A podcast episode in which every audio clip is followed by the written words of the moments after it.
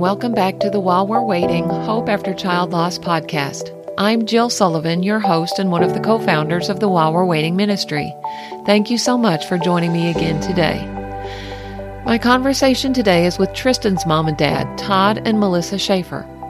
In this first half of our discussion, they share the story of their sunshine boy and the shadow that gradually began to move across his face, ultimately resulting in him taking his own life in their garage. They describe their efforts to seek help for him and the peace they've found as they've learned to rest in God's sovereignty over Tristan's life. They also share about issues specific to suicide that can complicate the grief journey.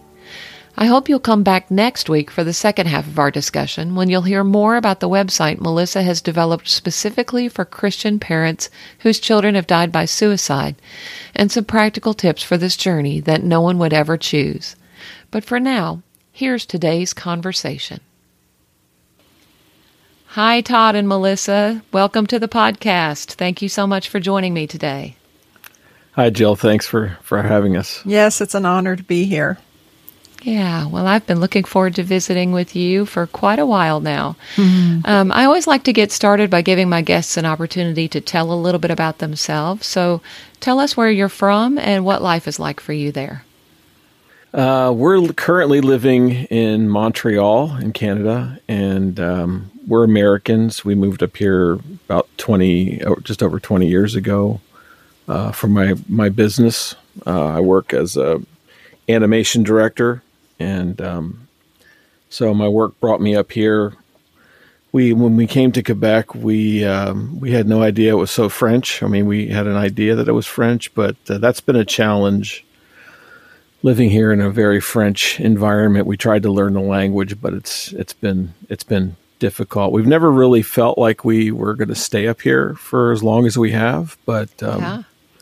you know, it was originally supposed to be a year or two, and uh, turned into twenty some years, and we're still here. Wow. And um, so, yeah, that's that's about a little bit about that.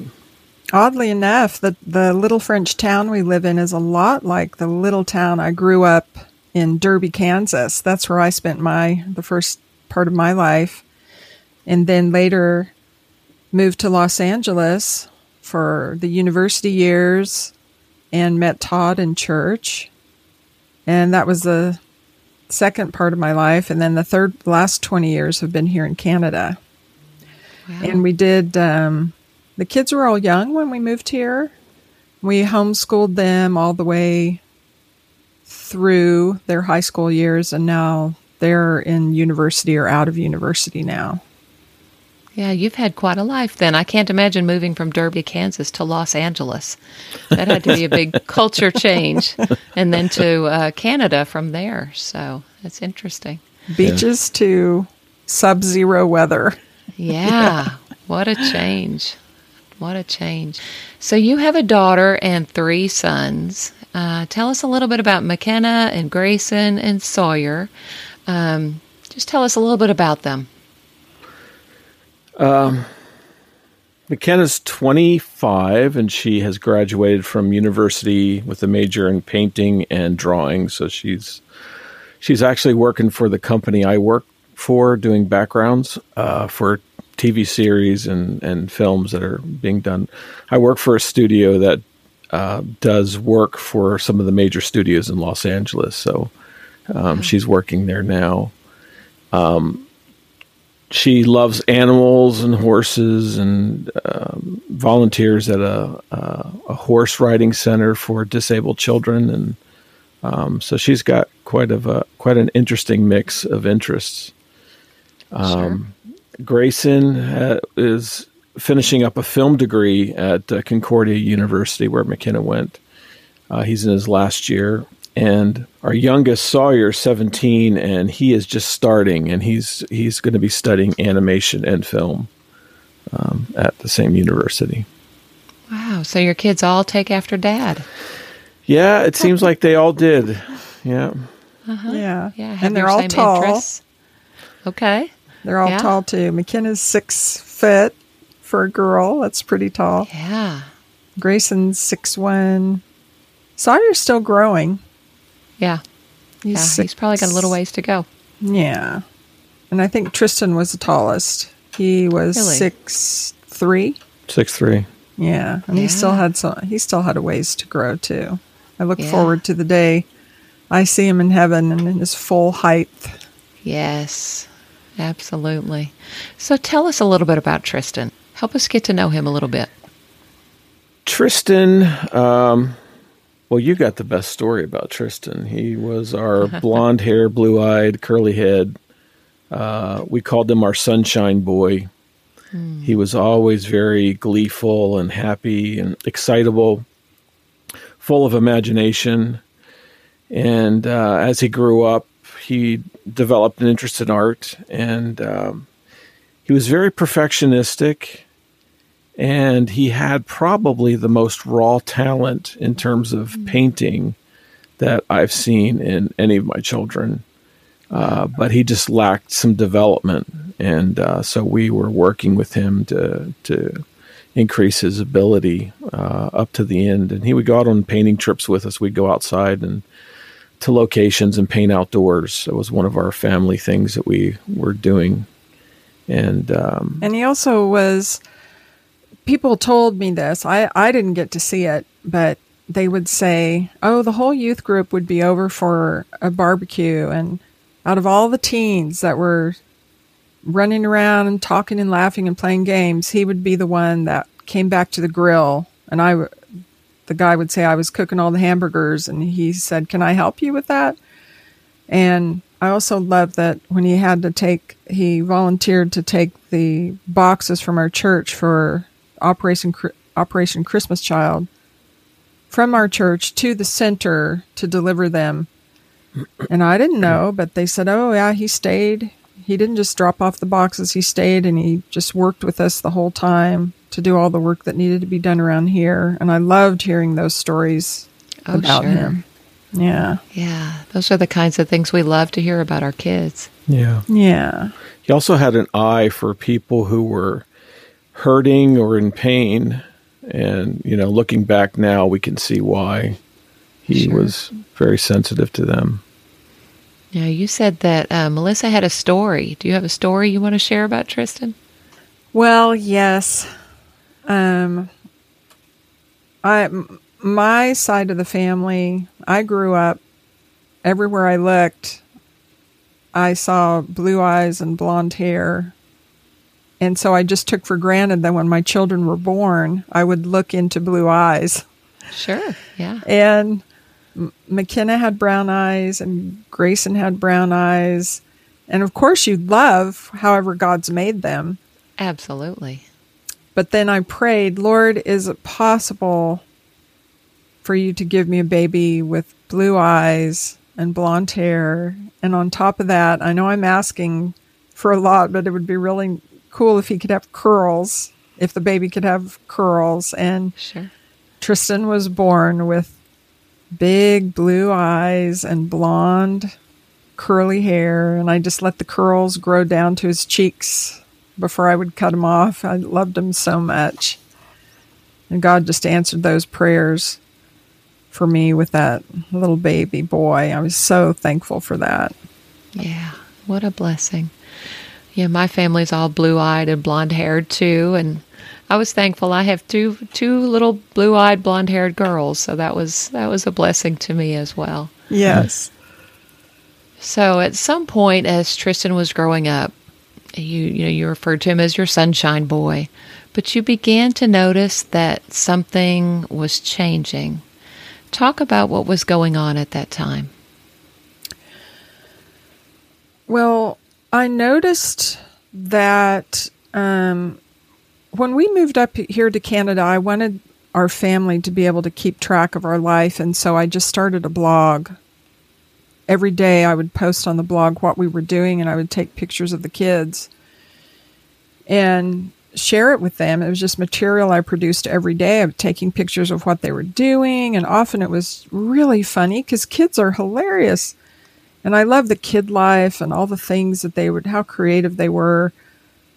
And this particular day, his little brother Sawyer had said, they were out in the backyard playing. He said, I want to make a celebration for Tristan. I'm going to call it Brothers Day. And he went in to get it all ready and he made jello and he made little name name tags for the and he had their special toys on the table. So of course I'm going to capture that. So oh, I had my sure.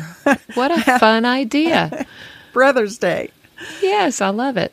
So I, I got my camera out and I was just, you know, there like documenting it. And I took a picture of Tristan. And when I looked at it later, I saw a look on his face I hadn't ever seen before. It was just a little bit of a shadow.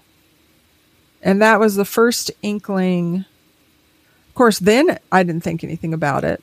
Right. But as the years went on, I realized, you know, I bet that was at the very beginning of this illness that he had that we just wondered about over the years. Um, he slowly began to be different than my other children because since they were homeschooled, they were all together and we were very close. They spent all day together if they weren't mm-hmm. in the homeschool group or, you know, out on a field trip or at friends' homes. And they played together well. They yeah. had the normal sibling squabbles. But he started to pull away and I didn't have an answer for it.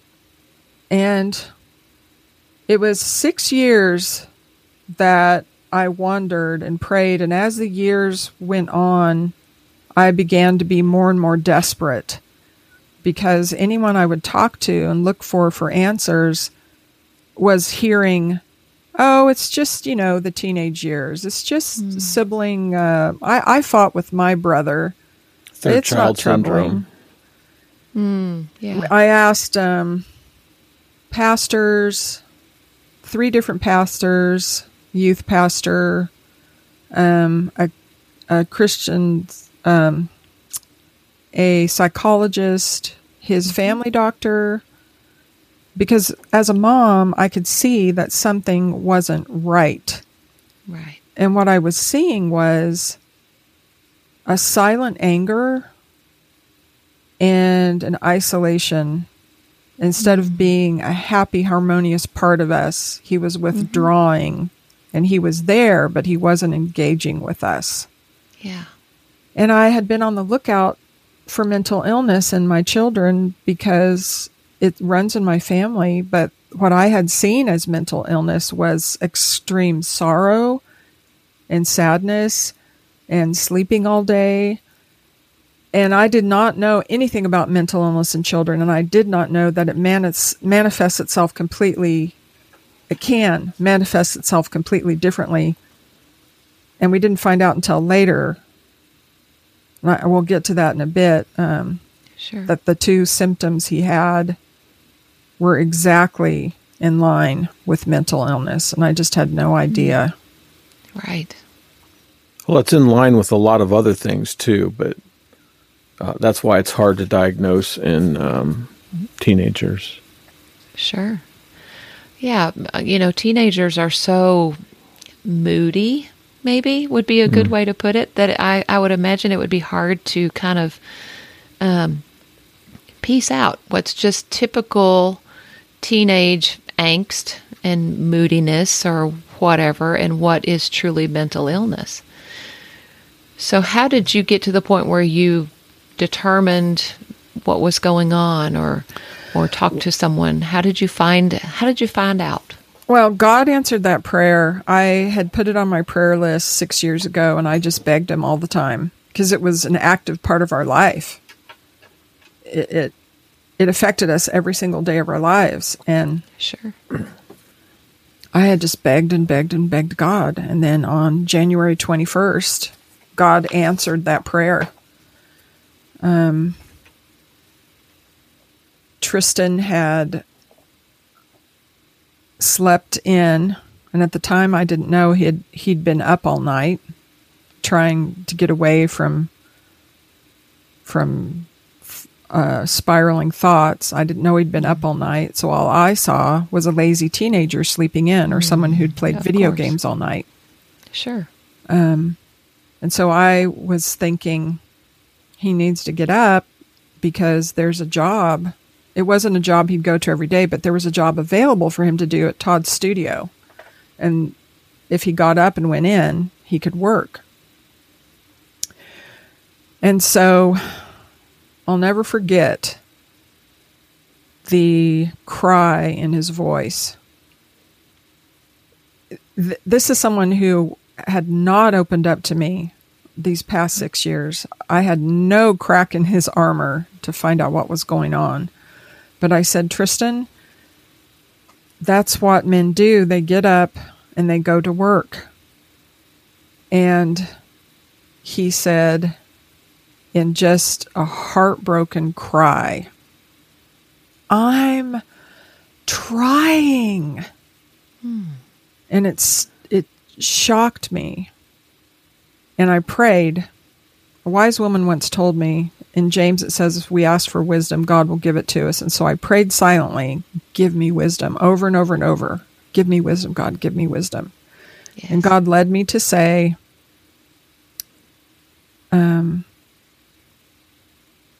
I'm glad that you're trying, Tristan, and it's my job as your mom to help you try. Yeah.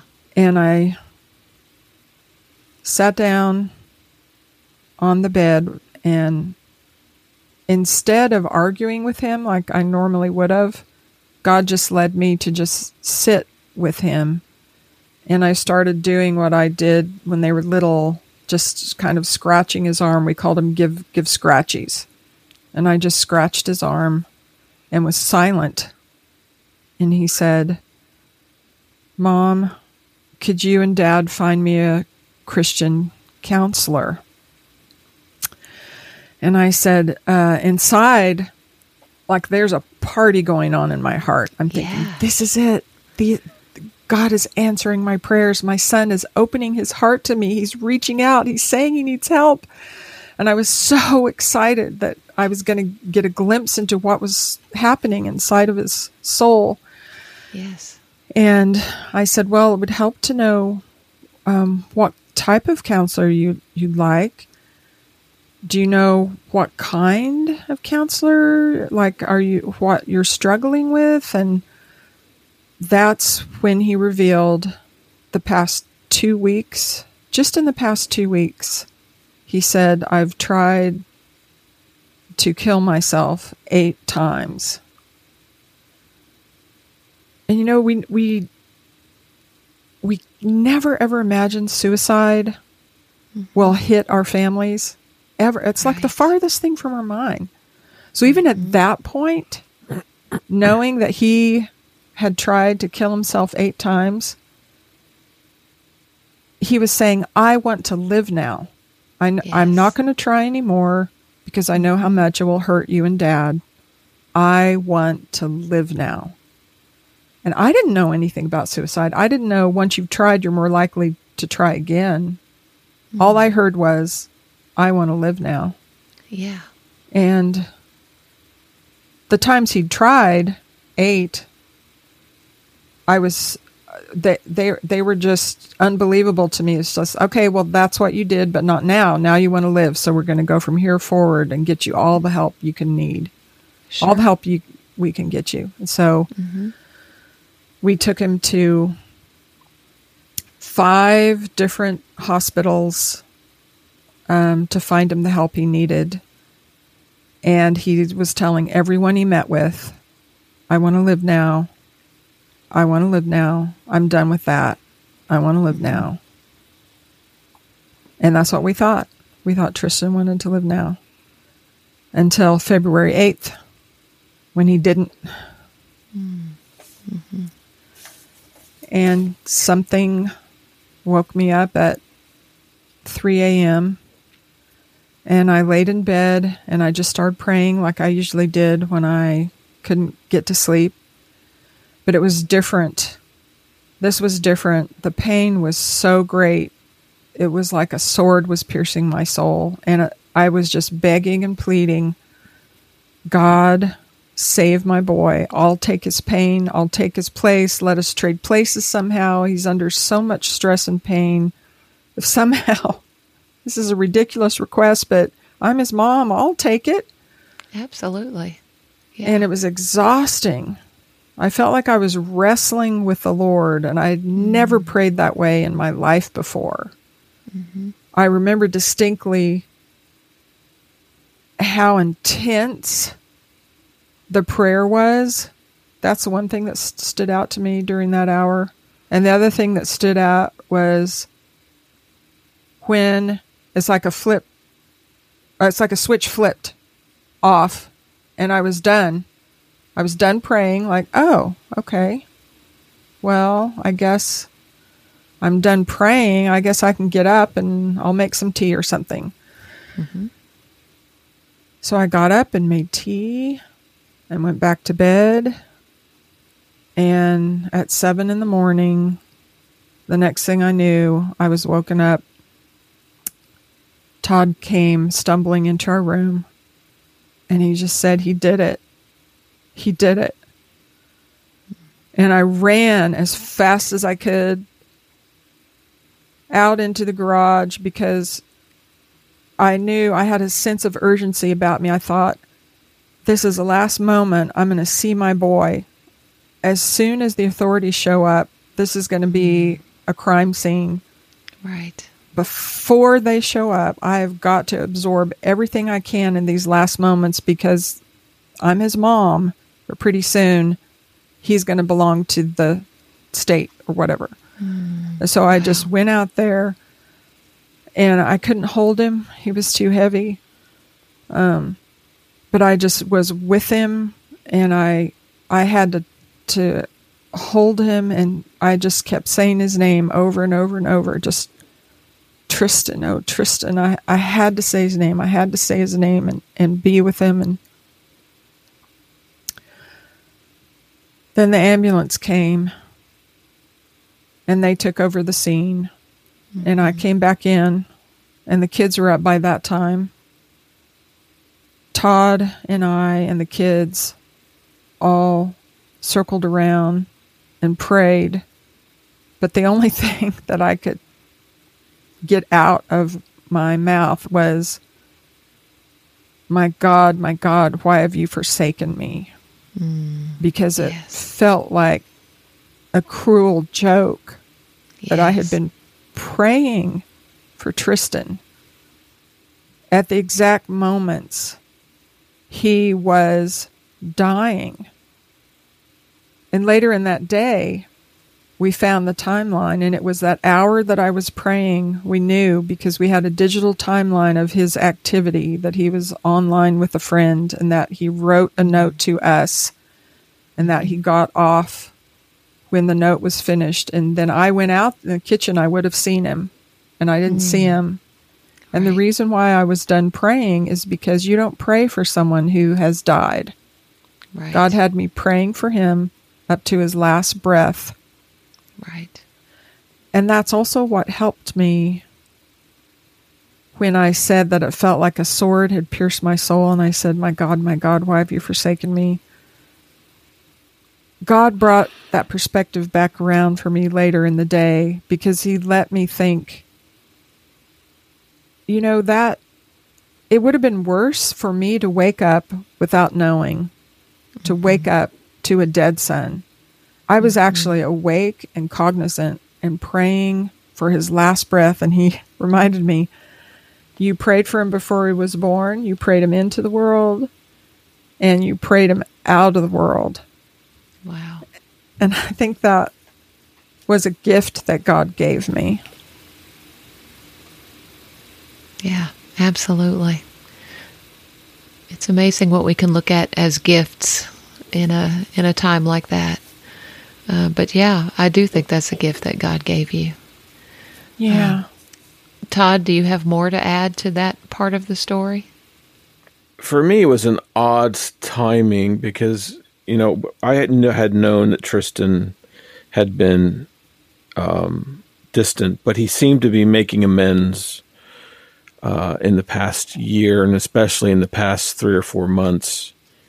And one of the things that was different about him was that he he always lived lived uh, slept with his stuffed animals and a and a baby blanket, and he had had surgery on his chest. He had pectus excavatus, just a mild form of it, and we were able to get him pr- approved to have that corrective surgery, which is something that he had wanted uh, in November. So he had had that surgery in, in November to correct his mm-hmm. chest.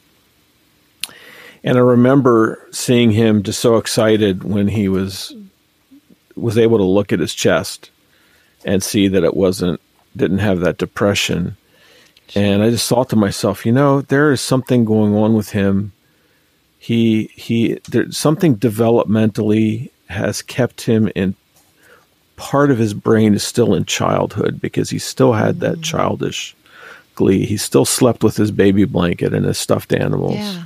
Mm-hmm. And um, so I was trying to reconcile him with with the rest of the family and build things together, and we were planning on helping him get ready for to apply to art school. And so I, w- I had all these plans to help him uh, grow in his artistic skills over the next six months. And um, that very morning, um, I had I got up. It was snowing outside, and I was going to build a fire and um, take everybody out to breakfast, the whole family, to so, sort of kick off this new era where I was going to be intentionally working very hard to integrate Tristan back in and and you know try to rebuild the family uh, from that sure. point. And I went out to get the firewood in the garage, and that's when I I found him hanging. Mm. And um, he had his baby blanket wrapped around his neck. Mm. And um, well, that sounds like he didn't hang himself with it. No, no, right.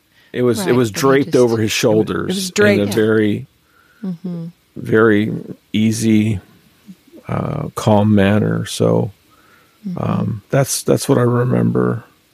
Sure. And I I think that was another gift from God because um the scenes that you see in the movies with hanging make it very abrupt and there's there's large movement and it's it's terrifying but mm-hmm. that's another answer to prayer God provided for me mm-hmm. because the law works differently in Canada. You're not allowed to access the coroner's report. It's in French.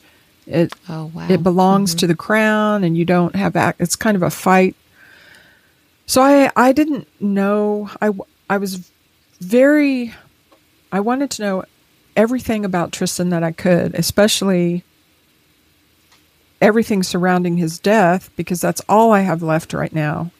Yeah. Um but God let me in a secular suicide group a special guest was a forensic coroner. And I had prayed, Lord, how am I going to find out about hanging? I'm not going to look it up online. That's the last right. thing I want to do is, is sure. type that into a search bar. But here in this very protective group of suicide survivors, a forensics coroner whose whole job was to investigate a death to see if it's by suicide or not, he has to know everything. So he was able to tell me that the suffering is minuscule. It's like going to sleep they mm. don't die from as from lack of oxygen. They go to sleep because the blood flow is cut off first and it makes mm. them go to sleep and then mm. they don't feel the suffocation. And that oh. gave me a lot of peace. And also before that, that that took months for me to get that information. Mm-hmm. But immediately the information I got that helped me was that his blanket was carefully draped over his shoulders. So I felt like there was no violent movement or his blanket would right. have been dis- disarrayed. Sure. And it was calm. Yeah. He was calm. Mm-hmm. And I also knew that um, he left us a note. And in the note, which the detective didn't find because it was on his computer, the detective was our age, I guess. So, you know, old school. We're looking for a right. note a, piece of paper. Note, yeah. yes, yes, a piece of paper. Uh-huh. So after he had left, we found the note on Tristan's computer, and uh, it was a, a note very well thought out, with clarity of mind, telling me what I had longed to hear for six years. I know you love me. I love you too. You're the best parents I could have ever asked for. I promise there's nothing you could have done. I've been craving this for 10 months, and I promise there's no way you could have changed it. You couldn't have done anything differently. So he said everything that gave us peace of mind. I think already, Melissa, some of these comments that you've made are going to be helpful to other parents whose children have died by suicide, particularly by hanging. They may never have heard what you just said um, about the way that happens. And I know that if if I were that parent, that would be a huge comfort to me. Um, and also, even what he wrote in that note that um, that he knew he was loved, and this was something that that you couldn't have stopped. And uh, I think that also might be reassuring for many parents who find themselves in this position. So thank you for sharing that. Mm-hmm. Um, before Tristan was ever born, Melissa, you felt like God was preparing you for this to come someday. Talk about that a little bit. Yes. I was very, very fortunate to have a woman who wanted to invest in me back in our old church. Her name is Elizabeth George, and she discipled me and she taught me not just how to read the Bible, but to really use it. And so she had me use different colored highlighters for different things that I was learning. And one of them was it, anything about God, I was going to highlight and use the color yellow. And I remember going from Genesis to Revelation, and I didn't have a goal other than to highlight in yellow every time God talked or someone talked about God. And then in the sideline, in my margin, I would write anything I learned about him. I'd make a little symbol for for the Greek symbol for for um, God, and then I would write his character traits that I'd learned. And the one that I, from Genesis to Revelation, so I don't have a goal in this, mind you, but by the time I was done, what I had fallen in love with was God's sovereignty. I saw it yes. time and time again. I loved the fact that He had such control. And the verse that I'd memorized maybe even before we got married, was all the days that were ordained for me were written in your book when as yet there was not one of them. Yes. And I use that for all kinds of situations I faced in sure. life. And so that's the first thing that came to mind. It didn't just come to mind, it was like the hammock that I fell into when I lost my boy was that God was in charge of the length of his days. Mm. We were clueless. We had no idea. Even have even knowing he had tried 8 times in 2 weeks. It's so unbelievable that your child wants to leave this earth that it was so shocking when he did. Mm. But it wasn't a shock to the Lord because the Lord right. had designed Tristan's life to be 18 years, 363 days long, two days before his 19th birthday.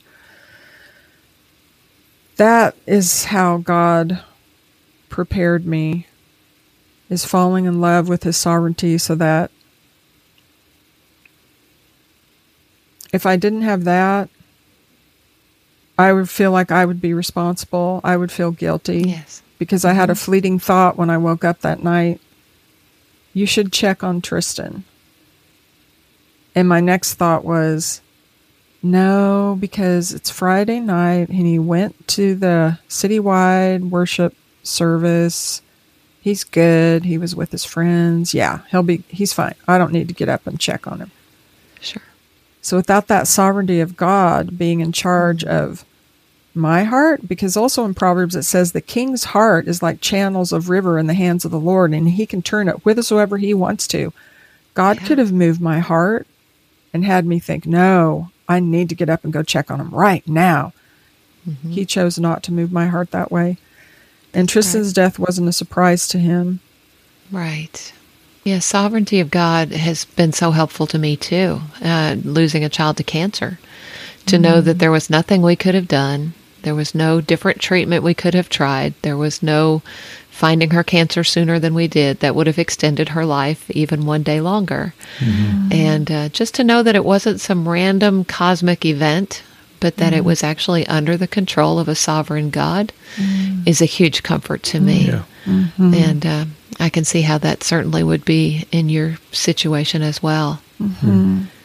Yeah. So, your church was a great support to you following Tristan's death. Talk about that. Yeah, um, we were asked by the police to drive to follow um, the ambulance to the hospital so that we could talk to the coroner or somebody. Somebody was supposed to come and pronounce death or something. I don't remember what it was, but mm-hmm. we parked and we walked towards the hospital. And right as we were about to go in, there was drove up our two friends from our church and our pastor and, and uh, his wife were there and they just descended upon us. Our church descended upon us. And from that moment on we had people in our house taking care of us taking care of the food getting groceries um, running all the interference that they had to. And um, they, they were there for four weeks. There was oh, somebody wow. there for four weeks, even sleeping in our house on the wow. couches and just being there to help us through this. I mean, it, it, shook up our entire church. I mean, we have a small church, and in Canada, uh, especially in Quebec, there's less than uh, 0.1% are evangelical Christians. Wow. So our communities are very strong, and um, uh, our church was just incredibly supportive and basically I, I'd, I'd say they wrote the book on how to help somebody in a situation like that. But that they didn't know either. They didn't know either. They were just doing what was by nature natural to them in that situation or they were led by god to do those things. Yeah. And the youth pastor and his wife were in our home that time too and um they the next day, so Tristan died early in the morning on at three in the morning on three, Saturday. On Saturday, I always think of it as Friday night because we went to bed and we woke up and he had died. Right. Mm-hmm. So Saturday, everyone's at our home and the pastor's thinking, I have to preach tomorrow, but I'm not sure. going to preach. That I have to. We have to talk to the church. And as soon as I heard that, I thought, I've got to be there. I need to hear if anything is said about Tristan. That's all I have left. Tristan is not right. here to engage and mm-hmm. manifest, and I'm not going to see anything more about my boy. I'm only going to see what people say about him and what's done about him. So I've got to be there. You felt differently, though, honey, though, right? Well, I was tired. I was exhausted, and I I didn't want to. I didn't know what we would do there. We're going to go sit there and listen to a sermon and yeah, it wasn't. It wasn't to, yeah. it, to me. It wasn't about. I didn't know what was going to happen. I don't think Brad knew what was going to happen either. So, I guess maybe word had spread, so people kind of knew. But we did end up going, and it. We just. It turned in. I just cried and cried, and people prayed for us, and it wasn't a, a, church service as much as it was an impromptu time of prayer and um, and I also think I was in shock because oh, when yeah. you think, how can you do that the day after your you find your son hanging in your mm-hmm. garage, you're going to go to church? I think I was on autopilot, and I just right. thought they're going to talk about Tristan. I have to be there, and so I mm. no one knew what to expect. We just ended up crying and praying, and I think that event helped anyone who didn't know us that well and the rest of the church know okay, they need help.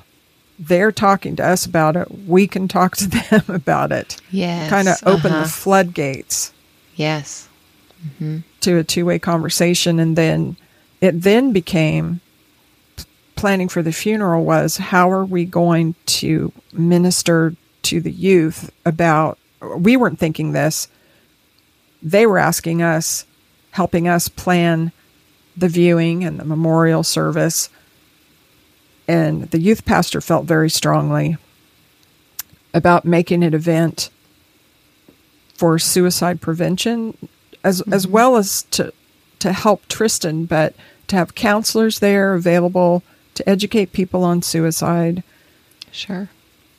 And that's the blessing that happened there was that there were counselors and lots of youth showed up and we were able to hear about suicide so that it wasn't this taboo subject, but it was out in the open. Mm-hmm. I mean, we, we, we often forget, you know, it's easy for us to think, well, it's all about us, but Tristan's death impacted a lot of people and a lot of youth, and so um, they we tried to utilize as much as we could to help people through this as well. So your church family was wonderful to you and that is such a blessing and it's awesome that those that those young people that were there got to be exposed to that information about suicide and um, probably started some conversations with some families and things like that, which is a mm-hmm. is a good yeah. thing. So was Tristan actually diagnosed with a with a diagnosis? Um, he was yes, he was, but we didn't know because in Quebec, you're at his age, they weren't allowed to disclose a diagnosis. I'm not even sure they disclosed a diagnosis to him because we had had him uh, at the at a, uh, the hospital called the Douglas, which is a mental health uh, emergency room, and um, that's where all the the doctors are for that kind of thing. And uh, we had tried to get him in in a healthcare system in Quebec. It's all, it's all, you're all waiting for everything. So mm-hmm. the only way for him to get in and get an immediate diagnosis was for him to spend the night in their observation ward, which he did. Mm-hmm that was one of the hardest things I, I ever did was walking out of that observation ward, leaving him locked in those doors with all those people. Yeah. Um, and I didn't want to do it. I wanted to bring him home, but he was able to get up the next day and um, be diagnosed. They, they interviewed him extensively. He was diagnosed, but you know when we came, when Melissa came to pick him up, um, that he she asked for a diagnosis and they said we don't believe in diagnosis you know we don't want to categorize people and that sort of thing so we had no idea and it baffled me because after i'm thinking you know what the, the the people who are the most able to help tristan is us and you should mm-hmm. at least let us know what's going on so that we have a better idea sure and um, but after tristan was gone we called the doctor there. The, the, we called there and we said we want to talk to the doctor, um, and we want to we want a diagnosis. And mm-hmm. I could tell it was extremely uncomfortable for the doctor to talk to us, but he did. He was very generous, and he said that they had diagnosed him with dep- major depressive disorder, and you know I it's it, it's one of those terms depression that doesn't really identify really what it is because it's not like you know I, I lost my girlfriend so now I'm depressed.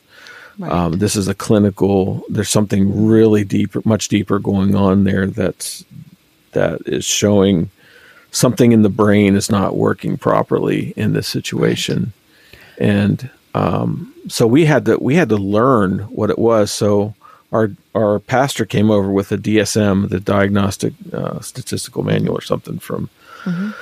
that gives all the diagnoses and all of the all of the um, symptoms. Symptoms, and there was nine symptoms for major depressive disorder, and I, we read those, and I thought, oh my gosh, Tristan has eight of those.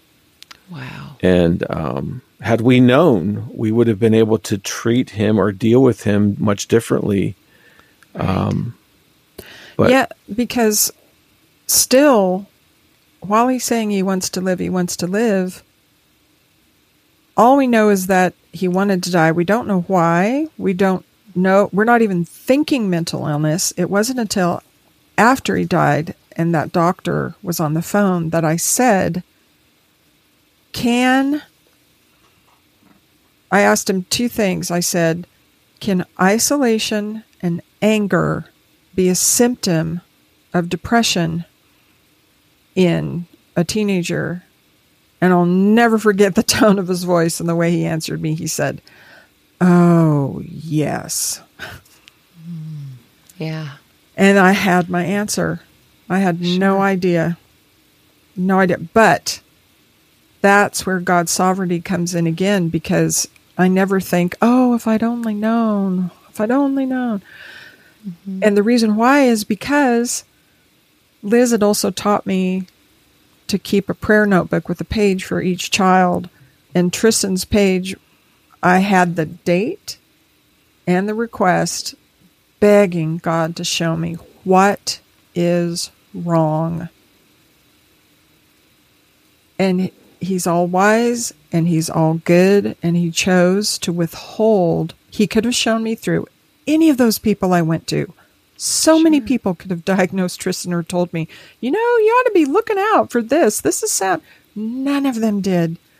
And hmm. for some reason, God blinded my eyes from that answer until after Tristan went home to be with him. And he gave me that answer later. And only because of the truth that I find in Scripture can I say that is God's doing. And I can accept that because God is God and Mm-hmm. I'm not. Right. Well, there's that verse. Uh, I think it's in. It's either in Jeremiah or Psalms where it says God shuts up a man, and so God had shut up Tristan, you know, so that we wouldn't know in His sovereignty. He takes away the wisdom of the elders and he strips the counselors bare.